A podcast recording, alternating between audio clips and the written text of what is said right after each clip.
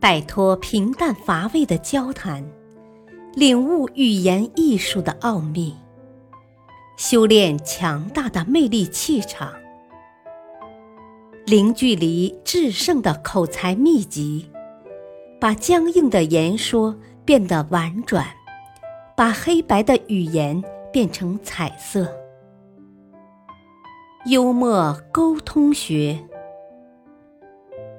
作者陈浩，播讲汉乐。第二节，跟上司幽默，赢得他的赏识。上司出现失误，借幽默来暗示。幽默心得。上司有了失误，假如下属的谏言引起上司的厌烦，那他无疑会陷自己与职场的不利境地。假如下属能够轻松愉快的让上司认识到自身的问题，那他无疑会赢得上司的更多信任。俗话说：“人非圣贤，孰能无过？”即便是再优秀的上司，也会有工作失误的时候。当下属遇到这种情况之时，是应该选择视而不见呢，还是应该选择向上司直接指出其失误之所在呢？无论哪一种选择，能否让上司心悦诚服地认识到自己的失误，而且又不会让上司觉得丢面子？甚至对下属产生厌烦之感，才是最为重要的。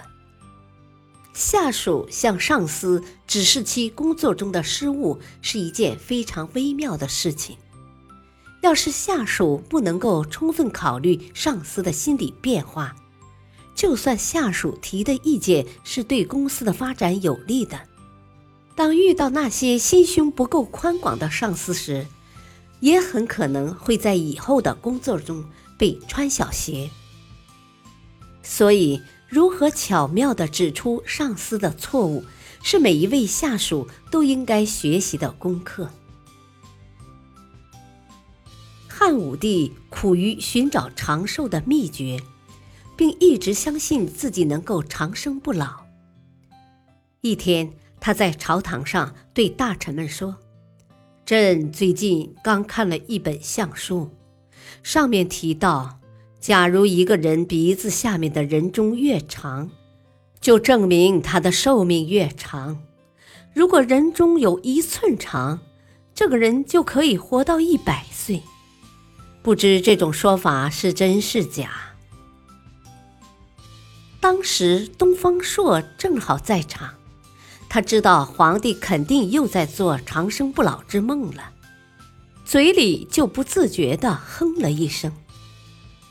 汉武帝立刻面露愠色，喝道：“东方朔，你怎么笑话我？”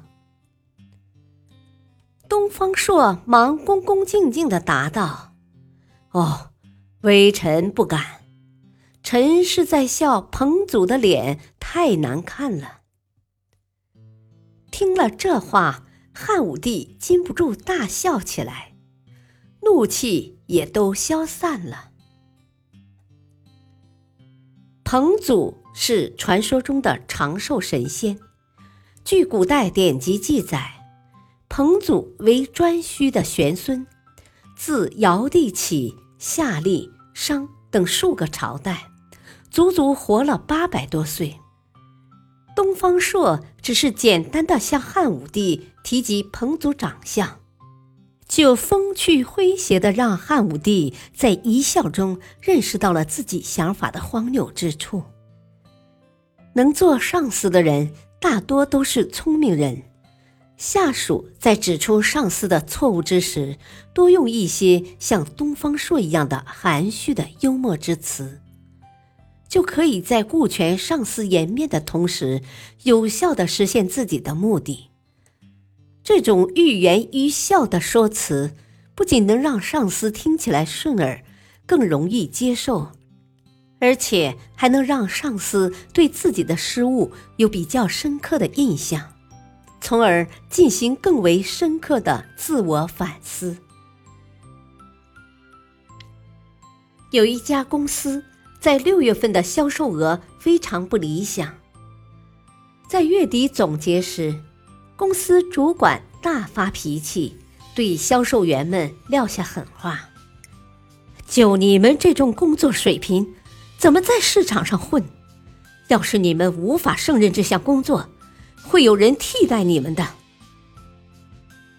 随后，他又指着一名刚进入公司的退役足球队员问道：“如果一支足球队无法获胜，队员们全部都要被撤换掉，是不是？”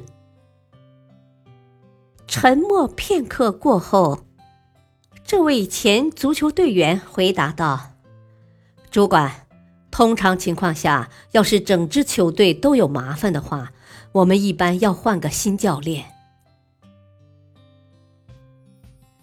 对于销售额不理想的事实，这位主管不仅不主动从自身找原因，还大声呵斥下属，这对下属们来说是非常不公平的。